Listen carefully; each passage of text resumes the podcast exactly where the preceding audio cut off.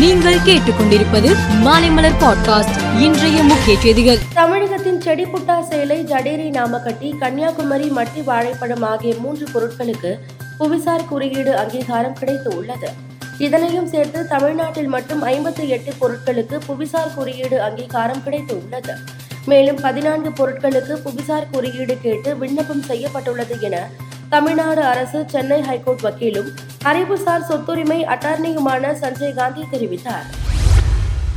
என்எல்சிக்கு கையகப்படுத்திய நிலத்தில் சேதப்படுத்தப்பட்ட பயிர்களுக்கு இழப்பீடு வழங்குவது தொடர்பாக பிரமாண பத்திரம் தாக்கல் செய்யும்படி தமிழக அரசு மற்றும் என்எல்சி நிர்வாகத்திற்கு உயர்நீதிமன்றம் உத்தரவிட்டுள்ளது.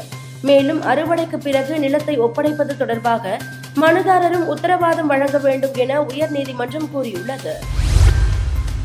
திராவிடம் என்ற சொல்லை கேட்டாலே கவர்னருக்கு எரிகிறது. திராவிடத்துக்கு எதிரான தனது வன்மம் நிறைந்த வார்த்தை போரை தொடர்ந்து நடத்தி வருகிறார் என அமைச்சர் தங்கம் தென்னரசு குற்றம் சாட்டினார். மேலும் கவர்னர் ஆர் என் ரவியின் அன்றாட புலம்பல்கள் பற்றி எல்லாம் எங்களுக்கு எந்த கவலையும் இல்லை. அவரை நாங்கள் பொருட்படுத்தவே இல்லை என்றும் தங்கம் தென்னரசு கூறினார். இந்தியா டிவி மற்றும் சிஎன்எக்ஸ் டிவி ஆகியவை இணைந்து நாடு முழுவதும் கருத்து கணிப்பு நடத்தின. இதில் பாஜக மற்றும் அதன் கூட்டணி கட்சிகள் இணைந்து வருகிற பாராளுமன்ற தேர்தலில் முன்னூற்று பதினெட்டு தொகுதிகளை கைப்பற்றி மூன்றாவது முறையாக மத்தியில் ஆட்சி அமைக்கும் என தெரிய வந்துள்ளது. அதே சமயம் வருகிற மக்களவை தேர்தலில் பாஜகவின் பலம் குறையக்கூடும் என்றும் கருத்து கணிப்பு கூறுகிறது.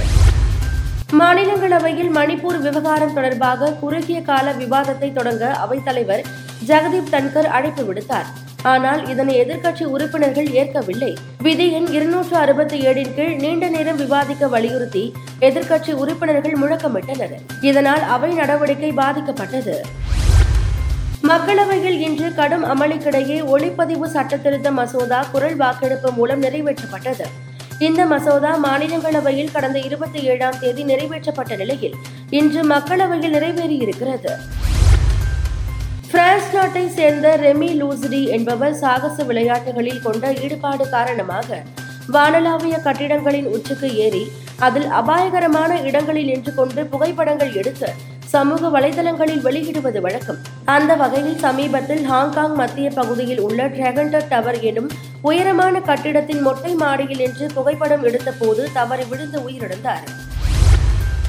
உலகக்கோப்பை கிரிக்கெட் தொடரில் பும்ராவால் அரையிறுதி இறுதிப் போட்டிகளில் ஆட முடியவில்லை எனில் அவரை நம்பி பயன் இல்லை என இந்திய அணியின் முன்னாள் கேப்டன் கபில் தேவ் தெரிவித்துள்ளார்.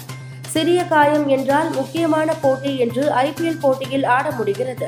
ஆனால் நாட்டுக்காக என்று வரும்போது ஓய்வு கேட்கிறார்கள் என கபில் தேவ் குறை கூறினார். மேலும் செய்திகளுக்கு மாலை மலர் பாட்காஸ்டை பாருங்கள்.